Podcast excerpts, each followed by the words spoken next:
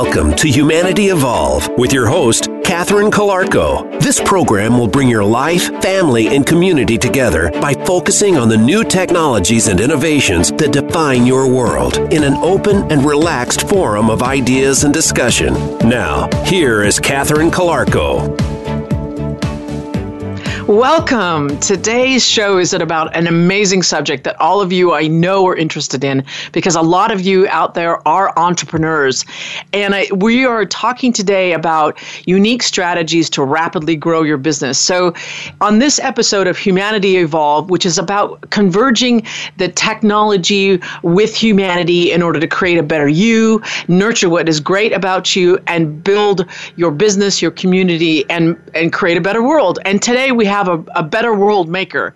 Uh, Sramana uh, Mitra is one of my friends and uh, uh alumni from MIT, and she and I have known each other for over a decade. And, and I remember when her, uh, her site was starting and how successful it was, and we were talking about the challenges of being an entrepreneur. And she's really leveraged this to uh, create global insights on successful entrepreneurship. She's the founder of 1 Million by 1 Million. This is a virtual global accelerator accelerator, the first one, and it's headquartered in the amazing Silicon Valley. Our, and her aim is to nurture a million entrepreneurs to reach a million dollars each in revenue and, and go beyond that. And how many of you out there would want to fast track your your business growth and growth and be able to connect with more of your customers and be more successful with less work?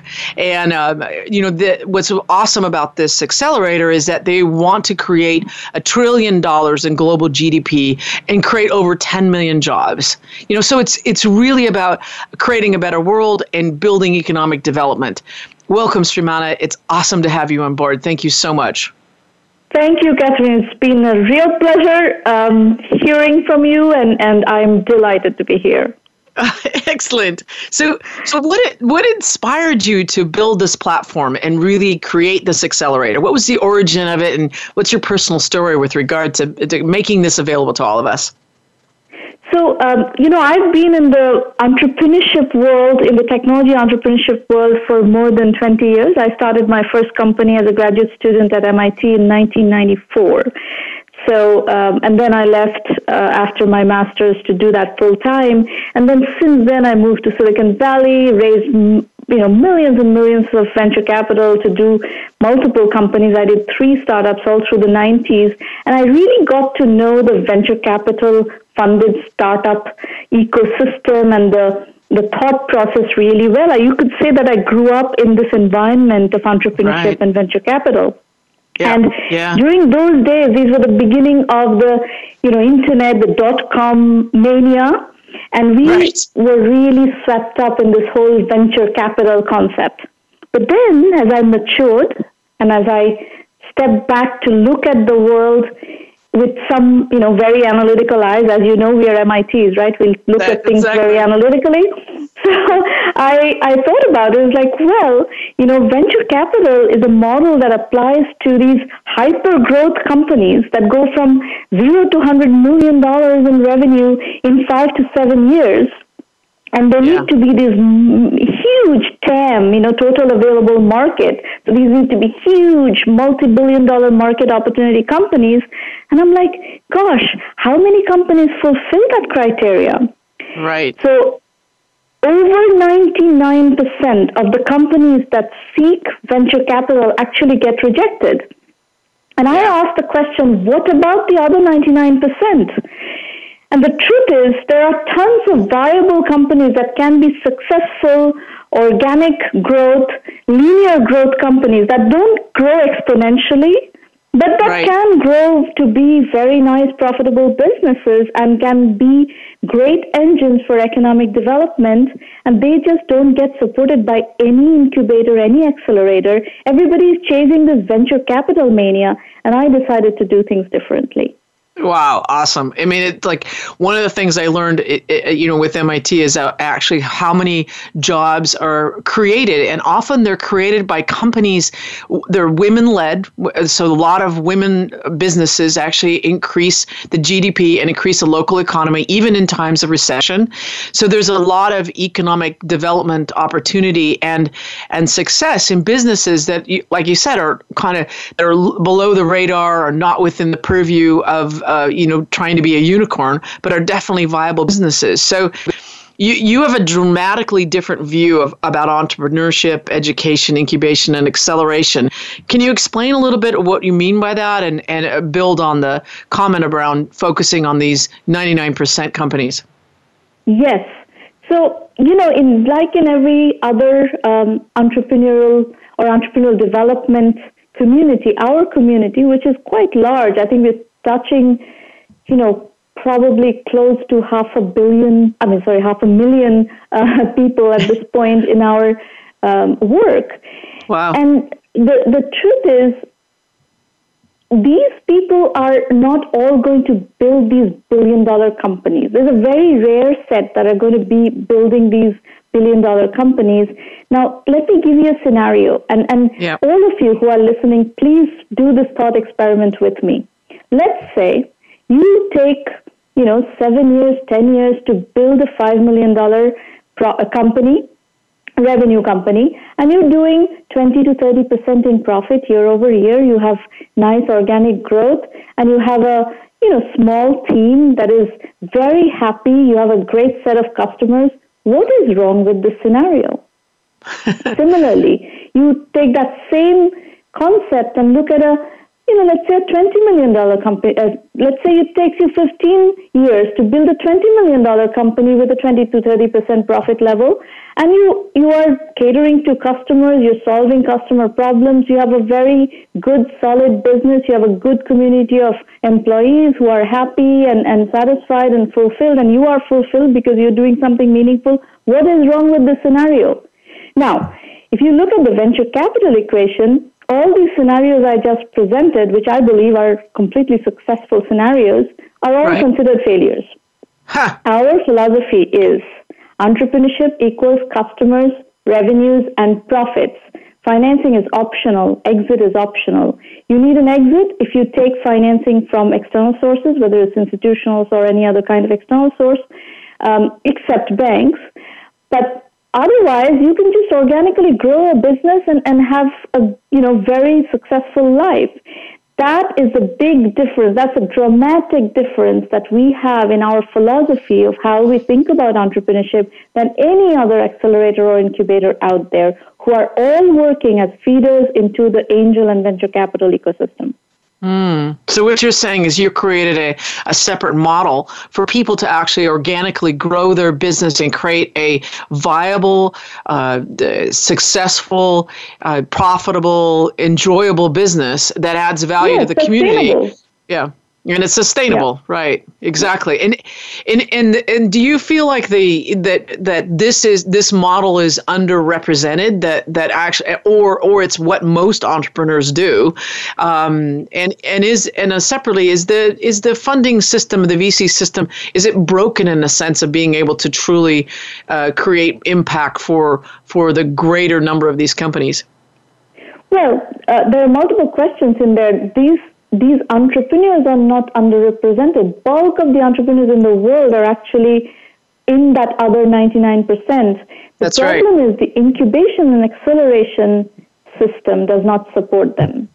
So the ah. incubators and accelerators are all looking to take equity in ventures that are eventually going to get funded by angels and then followed by VCs. Right. And their assumption is all these companies are going to get become billion dollar companies.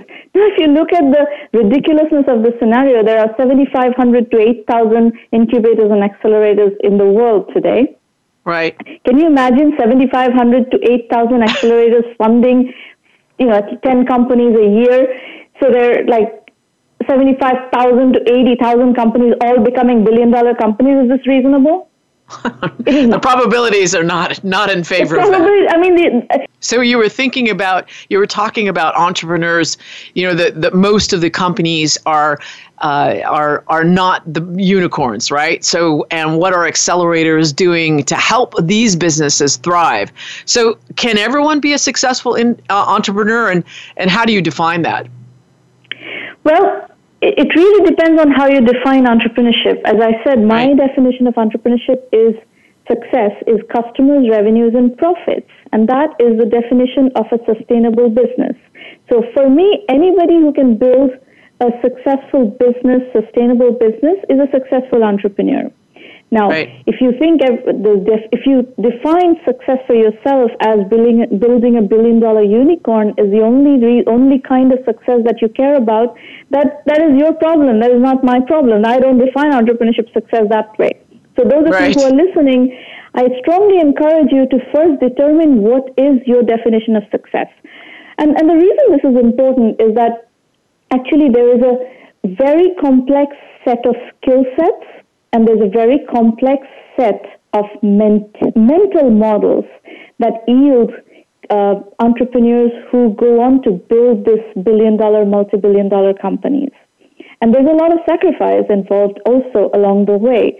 So it's really a question of what, how do you define success? And if you define success to be something other than billion dollar, billion dollar unicorn, there are many, many more companies that can become successful, many, many more entrepreneurs who can build those successful companies. There are many more ideas that are 5 million, 10 million, 20 million, 50 million dollar ideas than billion dollar ideas. And there are many more entrepreneurs who can be successful with more modest expectations. Now, yeah. the one out, outside point that I want to make in this context is that there are lots of people who are not cut out even to do that. Because right. at the end of the day, entrepreneurship is a tremendous nerve game, and not everybody is cut out to play that nerve game. So, what do you mean by that? So, tell us a little bit about. One is, I love the idea of success being defined by who you are and what you want in life, because so many business ideas are really good and they deserve to see the light of day or impact a, positively impact a community, and that people should be encouraged, supported, and enabled to actually realize that opportunity in a way that fits their current life. So, it's like encouraging people at a time where entrepreneurship and innovation and being able to get up and make a difference in the world is actually possible, that there are there are ways to make that happen. So I absolutely fundamentally believe in that that aspect of defining success, and that it takes an attitude and a, a courage and the reframing mental model. So tell us a little bit about this mental model and nerve the, the game of nerves that you're talking about. So you know, it's like a roller coaster, right? Every day is going to bring you something different. Some days are going to bring you tremendous highs. Some days are going to bring you real lows. And being able to, you know, steadily navigate a ship through those kinds of turbulent emotional waters requires a special kind of personality and a special kind of mental model. And that's what yeah. I'm referring to when I say not everybody has it, because the tough times are really tough and, and it requires a certain level of resilience, a certain level of um, equanimity to be able to work through those challenges and turbulence um, in your life, just to be able right. to sustain for a long period of time. And the, you know, entrepreneurship is not an overnight success game. It sounds like oh, suddenly you know you just put in a year of work and you walk out with six million dollars. That's just not how it works, right? It takes many right. years to build successful companies. And just to give you an example, one of my favorite favorite stories actually from the uh, 1M1M case study um, repository is a company called Taboola. And um, the company went four years with no revenue at all. In the fifth year, they did $1 million in revenue. Wow. And in the sixth year, they did $100 million in revenue. In the seventh year, they did $200 million in revenue. Right. But it's long. You know, four years of no revenue is right. a traumatic four years. Right, right. And then the, the, what's uh, what's interesting about that is that a lot of entrepreneurs have figured out one, they're naturally resilient people, right? They're they're creative and they they couldn't do it any other way. The second thing is that creating support. When I worked with the MIT Entrepreneurship Center, we coached a lot of CEOs and really helped them to understand that yes, it's lonely, but two, you can get help. That there's yes. ways of getting help, and a lot of why I'm in digital health is because of the experience I saw with so many entrepreneurs is that, and, and so many people is that being able to build your own natural resilience, um, having support around you, doing things like uh, stress management techniques, mindfulness, meditation, and creating boundaries around and, and support networks for yourself is is key to that, right?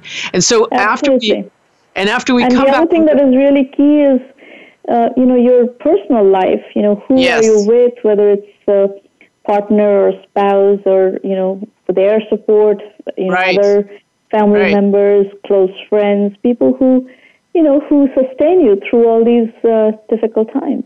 Right. And and speaking of people who sustain us, we're going to take a break right now and listen to a couple of our sponsors. And, and one of them is the Ocean Learning Center uh, with Fabien Cousteau, which I highly recommend supporting, and, and another entrepreneur.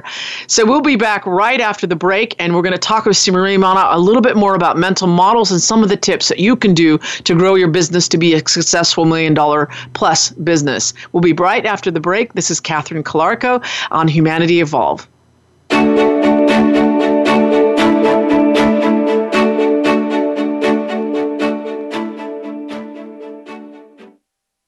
you hear a dog barking or an angel singing, then you know that you are listening to Waking Up in America. Heard every Wednesday at 3 Pacific Time, Valerie Kirkard and all of her friends will bring you powerful and humorous discussions that raise thoughts and give you insight on how to live your life to its fullest potential. Adventure is always a must on Waking Up in America with Valerie Kirkard every Wednesday at 3 Pacific. These days, everyone is looking for information on staying young, healthy, and fit.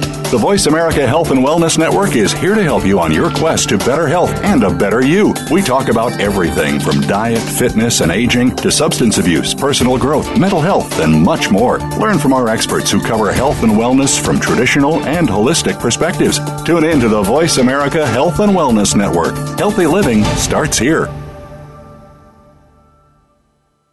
The Voice America Live Events page is here now to showcase your corporate, individual, or organization's live event. Visit voiceamerica.com forward slash live events to see all of our past live events and find out more. Whether it's a multi day conference, special speaker, or single day event, we've got everything to make your event a success. We can do a few hours or a few days. For more information about taking your event to the next level, call Jeff Spinard at 480 294 6417 or email info at voiceamerica.com. Again, that's Jeff Spinard at 480 294 6417 or send us an email to info at voiceamerica.com.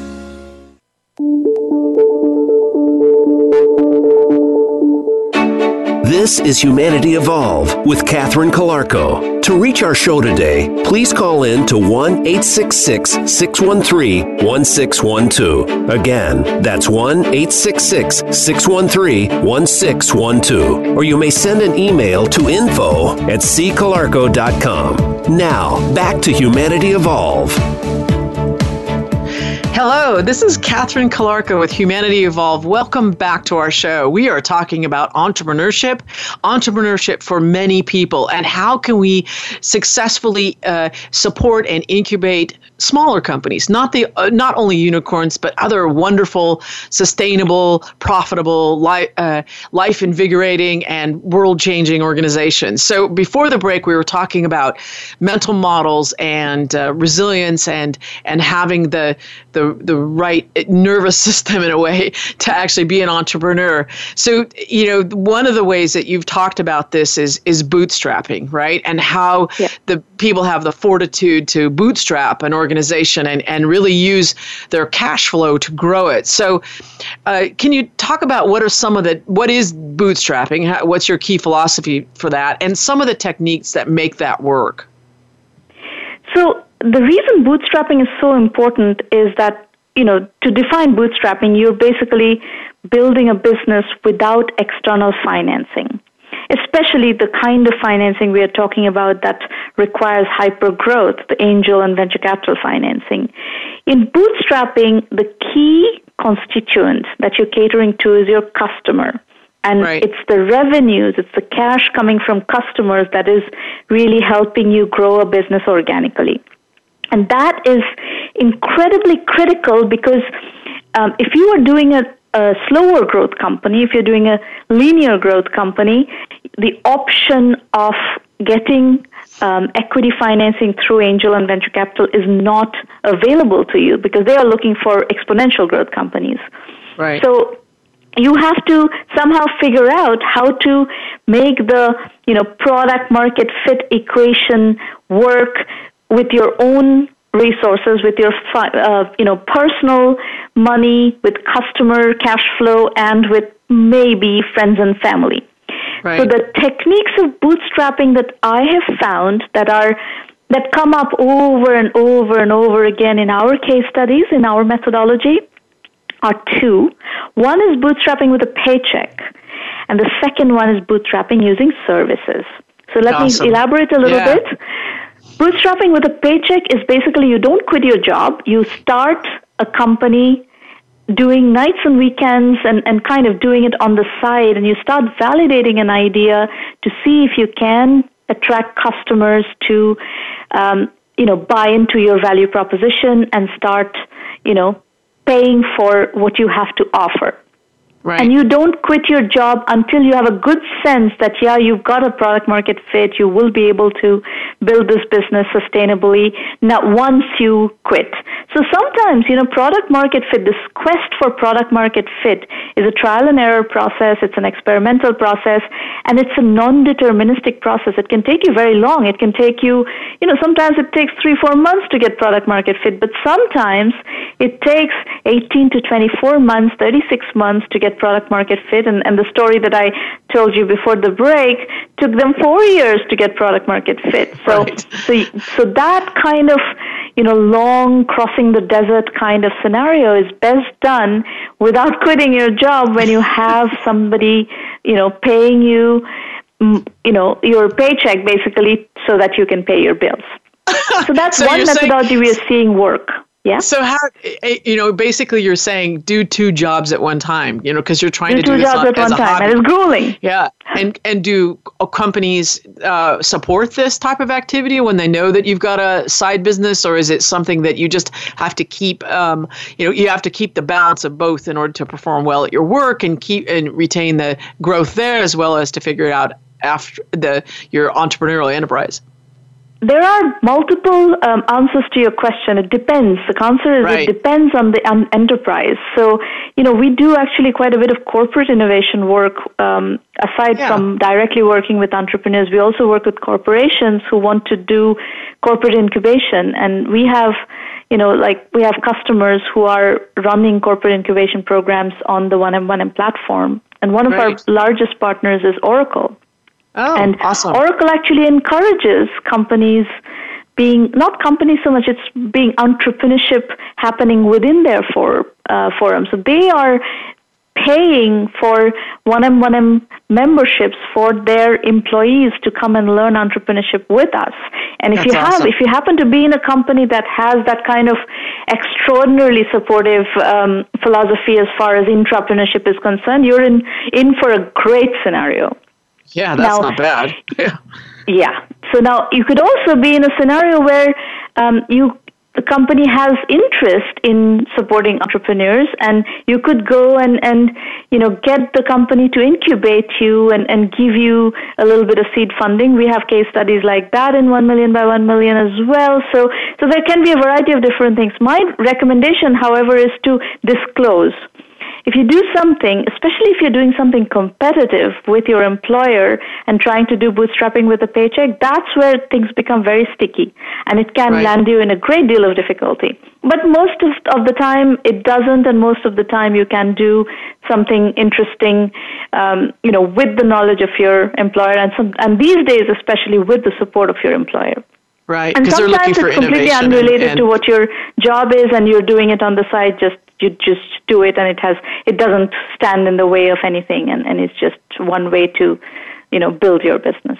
yeah. And the second one you talked about, you tell us a little bit more about Yes. that, the other option, the services. The second one is bootstrapping with services, and and the, this one is interesting because, you know, um, again, the incubation and acceleration ecosystem of the world focuses on products. Where it focuses on services, it's software as a service. So you're basically still building a product. You can you're delivering it in the cloud, but you still have to build a product and, and sell the product. Um, you know, in this process. Right. So right. that requires that you are basically doing red ink financing of the product development phase.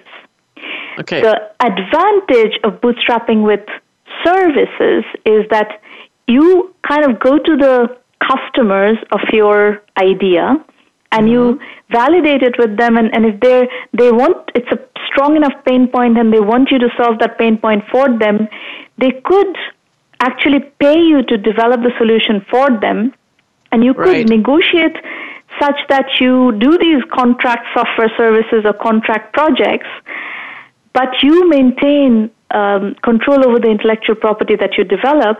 So you're basically developing a product, but you're developing a product with other people paying for it upfront. Right. So Right. all that services cash that comes in helps you finance the bootstrapping phase. That's that's interesting because we've I've done that a couple times with um, clients that wanted uh, a product that we were going to create and uh, but not in the timeline, right? And they wanted to Right. have influenceability in what was being developed, and we were small enough Right. that we could work with them. So they funded the the NREs or the expenses of building it, and it would be maintained our product, and then they had a discounted rate to use it for uh, a period of time, and then help to uh, you know so that basically uh, pre-funded it, so it was actually able to get into the market earlier uh, because of their funding, and so the ROI on that was great because we didn't we didn't have to take uh, loans or investment or anything like that to build it. We Yeah, the client you can paid- be, yeah. bypass all seed financing requirements with this methodology. Right, right, exactly. And the and so the and and and so those those two are some of the techniques. So uh, I've seen other places where um, the bootstrapping is used. You know, you, they have enough to get it started, and then they they fund it out of cash flow, right? So they have. Yeah. I mean, there's a there's a real challenge with that because obviously it limits the amount of scale and the the trajectory of that. But you know, talk a little bit about some of the cases that actually were able to uh, sustain through cash flow. Yeah, so um, there are, you know, again, once you have bootstrapped the product market fit uh, phase and you have built Right. a product that the market wants and so forth, a lot of options open up for you, right? This is the period when things start to accelerate, things start to, um, you know, give you more credibility in the market.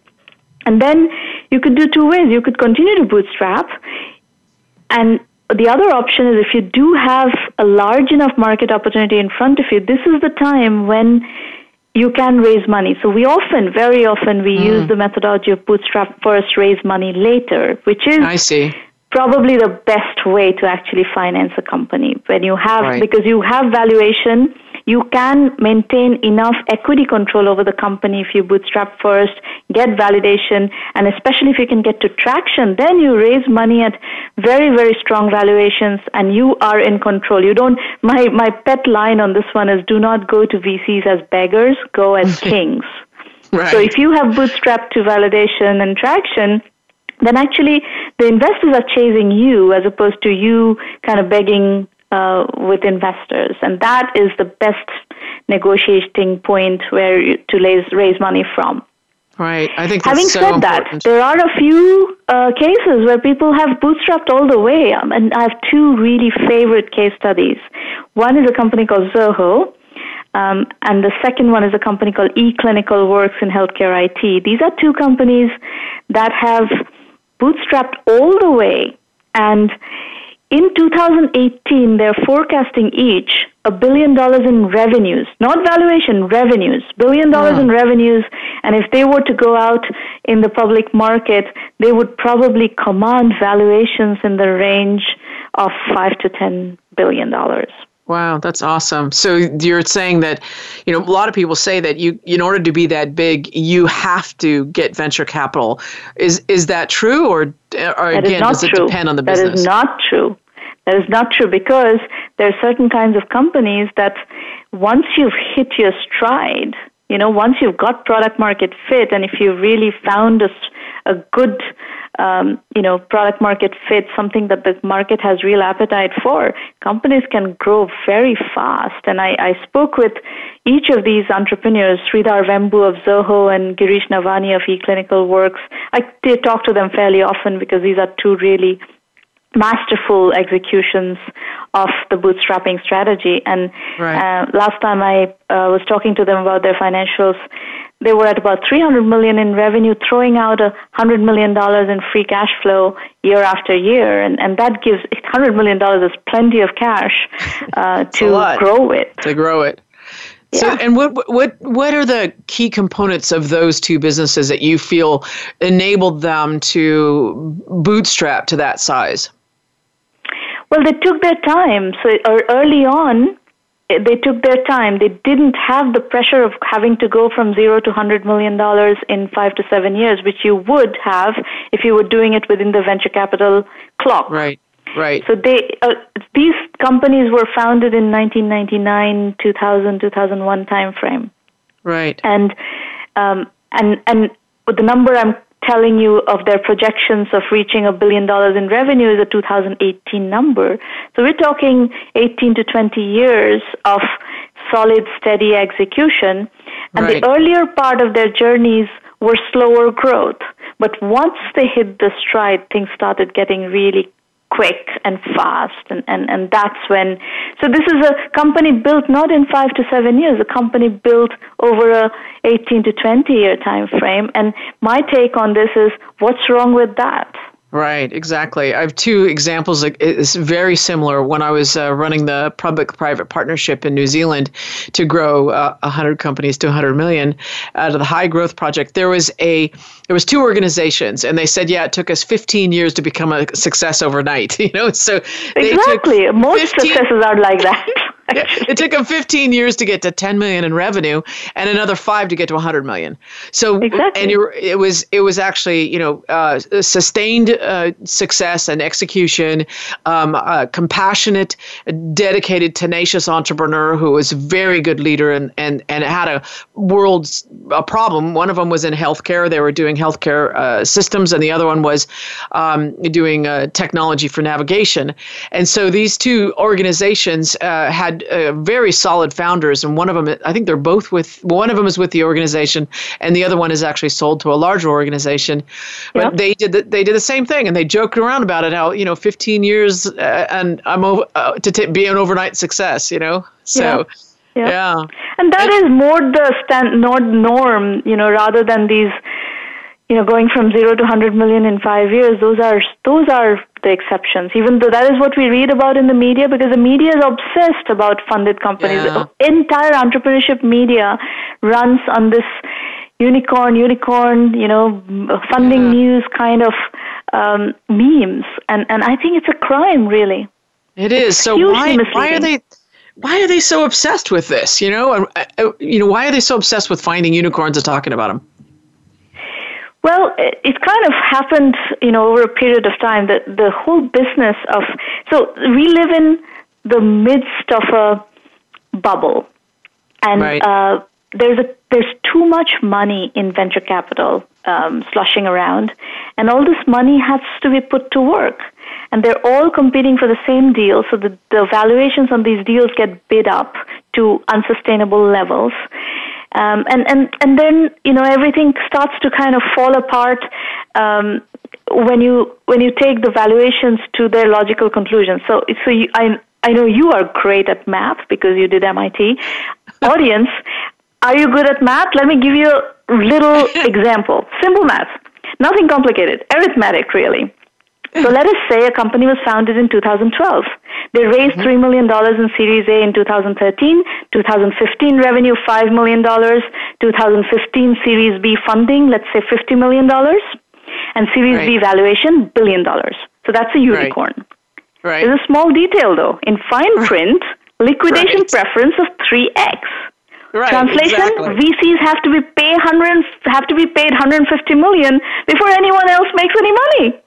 Right. So now Just- unicorn bubble has burst. 2017, the the company hasn't grown as fast as it was projected to grow. 2017 revenue is 20 million dollars. And now let's say Cisco acquires the company for 120 million. Founders make no money after 5 years of work. 100% of the returns go to the investors. Do you like the scenario?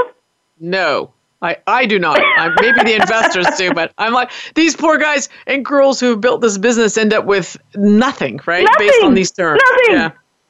Yeah. And this happens a lot. In venture capital, this happens a lot because people Wow. assume early on that it's going to grow at this exponential pace, but most companies don't grow at exponential right, pace. Right, exactly. So we're going to come Hyper back. growth is not a normal scenario. Yeah, it's it's so fascinating because you know what w- the expectations and the reality of what happens. How you know what we're going to come back after the break and talk about how you as an entrepreneur can keep from this from happening and what are the key strategies, including bootstrapping, that you can do to leverage your work into a, a, solid, profitable, and sustainable return for yourself. We're going to come back after the break. This is Catherine Calarco with Sri- Sramana Mitra from One Million by One Million, and uh, we'll c- continue this conversation. Stay tuned. Be back with us.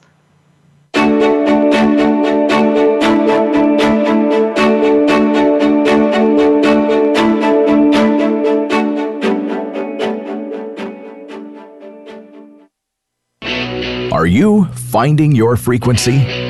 It can be described as that space between failure and success. It's the future of digital media. It's finding your voice. It's engaging topics, content, and ideas. Jeff and Ryan discuss the digital media space and all of its aspects. It's about making the mistakes, taking the chances, summoning the intestinal fortitude to step out of your comfort zone, and discovering what you can accomplish when you decide to try, decide to learn, decide that you have something to say, and find your frequency.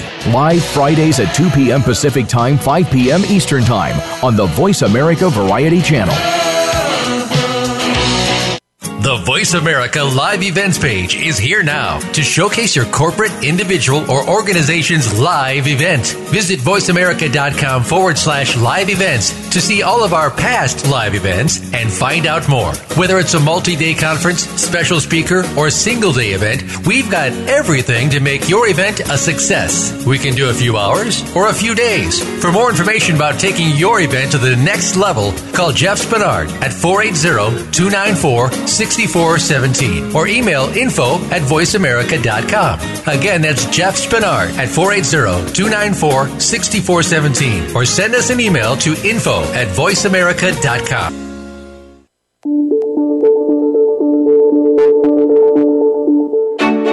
This is Humanity Evolve with Catherine Calarco. To reach our show today, please call in to 1 866 613 1612. Again, that's 1 866 613 1612. Or you may send an email to info at ccalarco.com. Now, back to Humanity Evolve.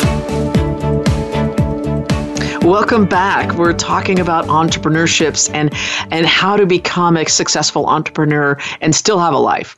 So uh, we're with Sramana Mitra from 1 Million by 1 Million, and she's dedicated to helping you succeed. So stay in tune and stay in touch with her to find out how you can deploy her techniques and advice to succeed in your business. Uh, before the break, we were talking a little bit about bootstrapping and uh, unicorns and and and why people are so obsessed with it. I'm very interested in knowing you have stories about women entrepreneurs and and ones that have actually built a unicorn and those who have created a sustainable, profitable business and lifestyle. I'd, I'd love to hear a couple of case studies on those two.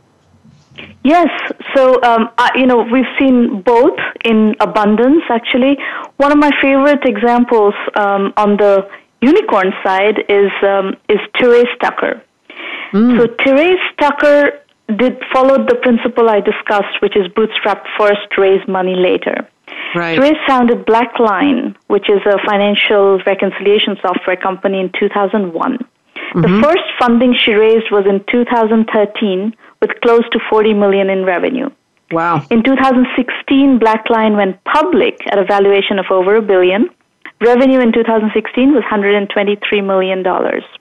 Wow, great. When she started, Therese was a single mother with two kids and she has pink wow. hair. You know, I love how how kind of fun she is. She has pink hair. Awesome. She sells cloud-based financial reconciliation software. You can't get more nerdy than that. and and you know, I just love That's the fact great. that she doesn't make any excuses. She executes. She sells. She has you know big enterprise customers, and she's built a unicorn company. Right, uh, and she gets to be who she is. She can have pink hair. And she gets to be who she is, pink hair and all. I know. I love that. And I think that's such a inspiration that, you know, we as women can be can be who we are, can can be authentic and drive to a business and create uh, uh the successful outcomes. So that's a, a, great unicorn story. What about the other one where it's maybe not a unicorn, they did it a slightly different way? Tell us a little yep. bit about that. Absolutely. So, uh, by the way, on this topic, I have written a book called Feminine Feminism, and this is part of the Entrepreneur Journeys series that is dedicated to women entrepreneur stories, and, and you'll find lots of women entrepreneur stories in there. Um, the one that I'll uh, point to you to is Steals.com, Jana Francis in Utah. Um, Jana uh, was raising children basically, and when she had, I think, her uh, second or third kid, she started Steals.com, and it was kind of this daily deal website for uh, baby clothes. And oh, it's right. the Groupon yeah, kind of model. You could say the Zulily model, but it's a bootstrap company. It's a you know lifestyle business. When I first met her several years ago, uh, they were doing about 16 million in revenue. Obviously profitable because if you're a successful bootstrap company, you have to be profitable to survive. Right. You have to be profitable. Right. And uh, and very good lifestyle, very uh, you know very successful group, and and she supports working mothers. Her uh, staff is. I think something like 75 80% working mothers and, and they love the work environment, the balance, the work life balance, all of that. Wow, so she's not that. only done it for herself, she has supported a whole community of women in Utah um, to do the same thing is to achieve this work life balance. And I know many women like that, by the way, many women entrepreneurs. Right, right, exactly, and the the ability to to to have that work life balance and also generate income, profit, and and be able to afford to have a life as well. I think that's very fundamental. And a you presented a model that shows that it's possible to do. That there is yeah, and then self actualization, right? A lot lot yeah. of times we see.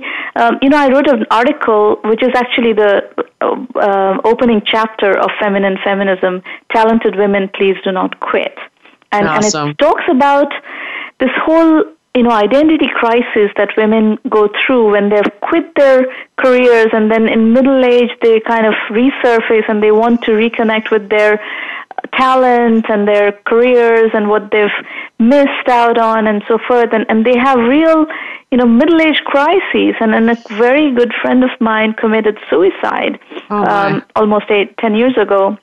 And uh, it just broke my heart and I, I looked at that issue very closely after that and, and I started thinking about it and I'm like, okay, if you've been on a corporate career track and you have quit your career, uh, it's very difficult to come back after like a seven, ten year hiatus and come back and uh, assume your reassume your role in some you know, equivalently senior position because you, you're outdated and you've lost all your political capital, all your um, expertise, and, and things are moving so fast these days. You yeah. kind of have to take a very junior role probably if you want to do a corporate job.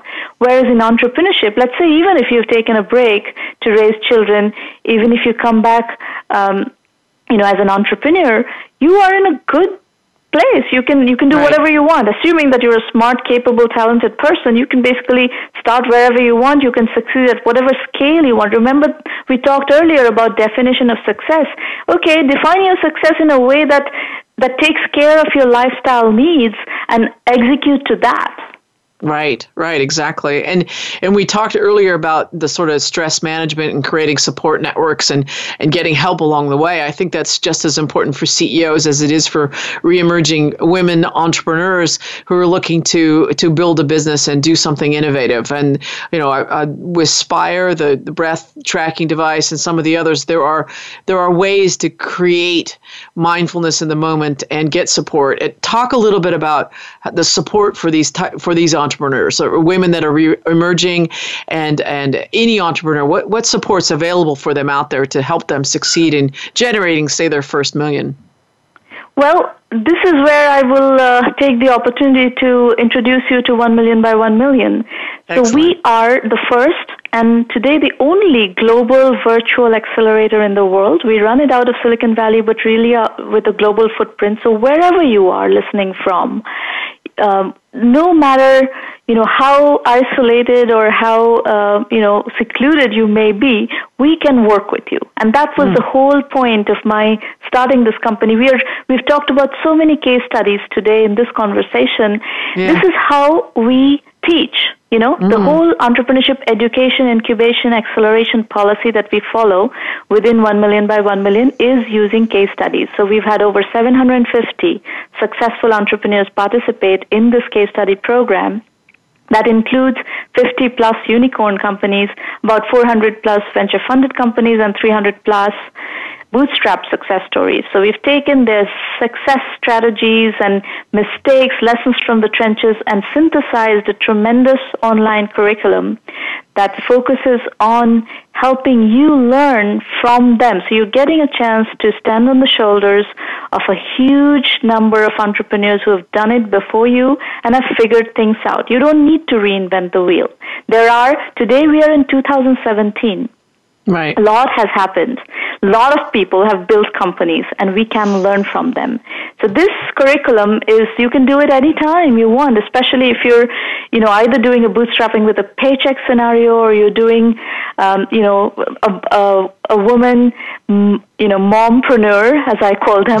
right. um, if you are, if you need to do it at your at a, an odd hour, let's say your time when you can really do the studying and learning is middle of the night well, right. this curriculum is available at your fingertip on your device, whatever device you're accessing from, anytime you want to access it, and you can learn it through this online video lectures and case study based program. So, Besides that, we do online mentoring. So you can wow. come talk to me anytime, uh, you know, from anywhere in the world. These are the, the online roundtables. We have free online roundtables every Thursday morning. We are approaching our 350th session.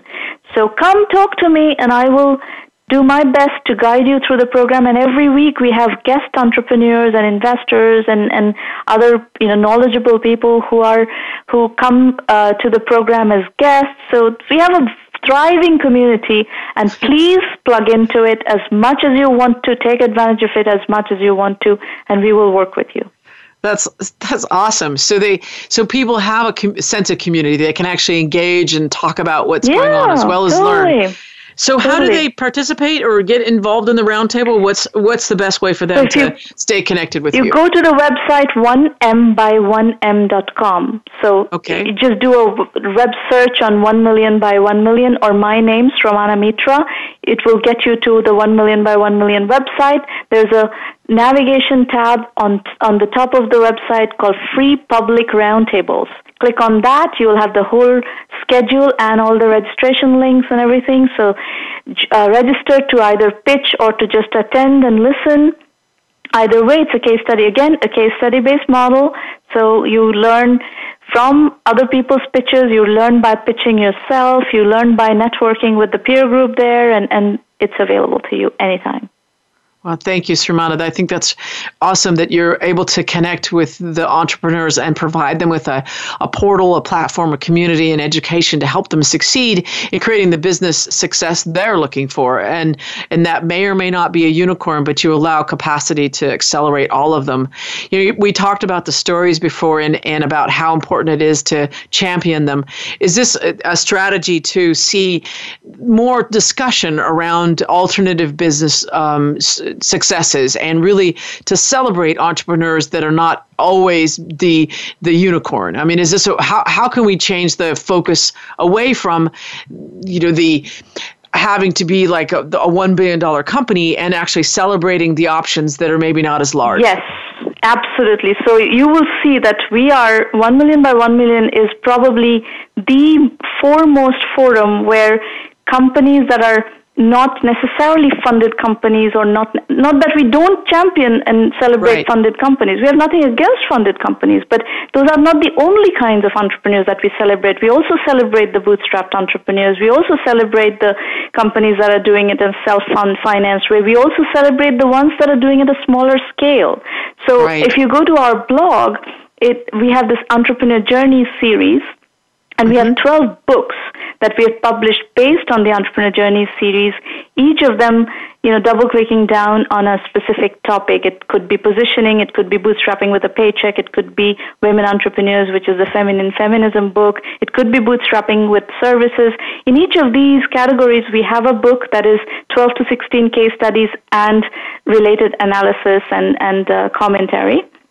Yeah, so and- all this is celebrating all kinds of entrepreneurship strategies, and that includes bootstrapping, that includes the smaller scale entrepreneurs. We have a book called The Other 99% Entrepreneurs, which is a celebration of all bootstrapped entrepreneurs. Right, right, and the, and so the the the concept of if you're out there and you're an entrepreneur, and and Voice of America hosts many entrepreneurs who are celebrating their stories and helping others to succeed.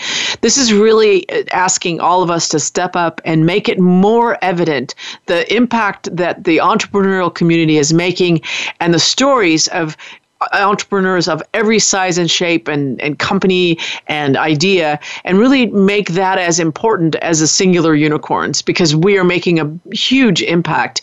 And I think that it's great that organizations like 1 million by 1 million and others are, are demonstrating that, that value in a very directed way by both sharing the knowledge, celebrating the success, and providing education to more. So I really encourage you to stay in touch with uh, Sramana Mitra via 1 million by 1 million and if there was one tip at the end and one thing that you would tell to entrepreneurs, Sramana, we've got just a few seconds left. What what would you what would you say to them? I would say, please understand that excess is not a requirement for success. Mm, nice. Do something that is meaningful to you, that fits who you are. Do not try to measure success by external criteria, by you know what the media is propagating or what other people around are te- you are telling you.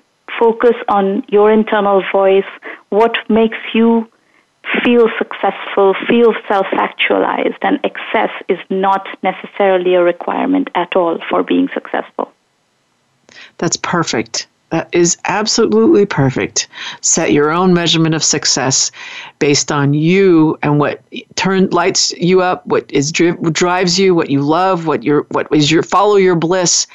And this is to all of the community out there. Thank you very much for being on our on our show today, Sramana. I really appreciate your whole honesty, your integrity, and your commitment to the entrepreneurship community. And I encourage all of the listeners out there to connect with her after the show and be part of this 1 million by 1 million entrepreneurship community. Thank you so much for being on the show, Sramana. Catherine, thank you for having me. I enjoyed it tremendously and, and hope we'll have lunch sometime soon. I hope so too. Well, let's we'll connect after afterwards. Everybody stay stay in contact with Humanity Evolve. This is Catherine Calarco. We're on Twitter, Facebook, and LinkedIn. You can find us on Voice America.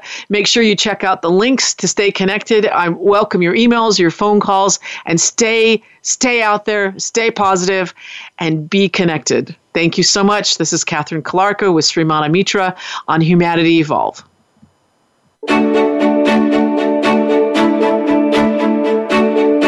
Thank you for joining Catherine Calarco for this week's edition of Humanity Evolve. Be sure to tune in again next Tuesday afternoon at 4 p.m. Eastern Time and 1 p.m. Pacific Time on the Voice America Women's Channel. We'll talk again then.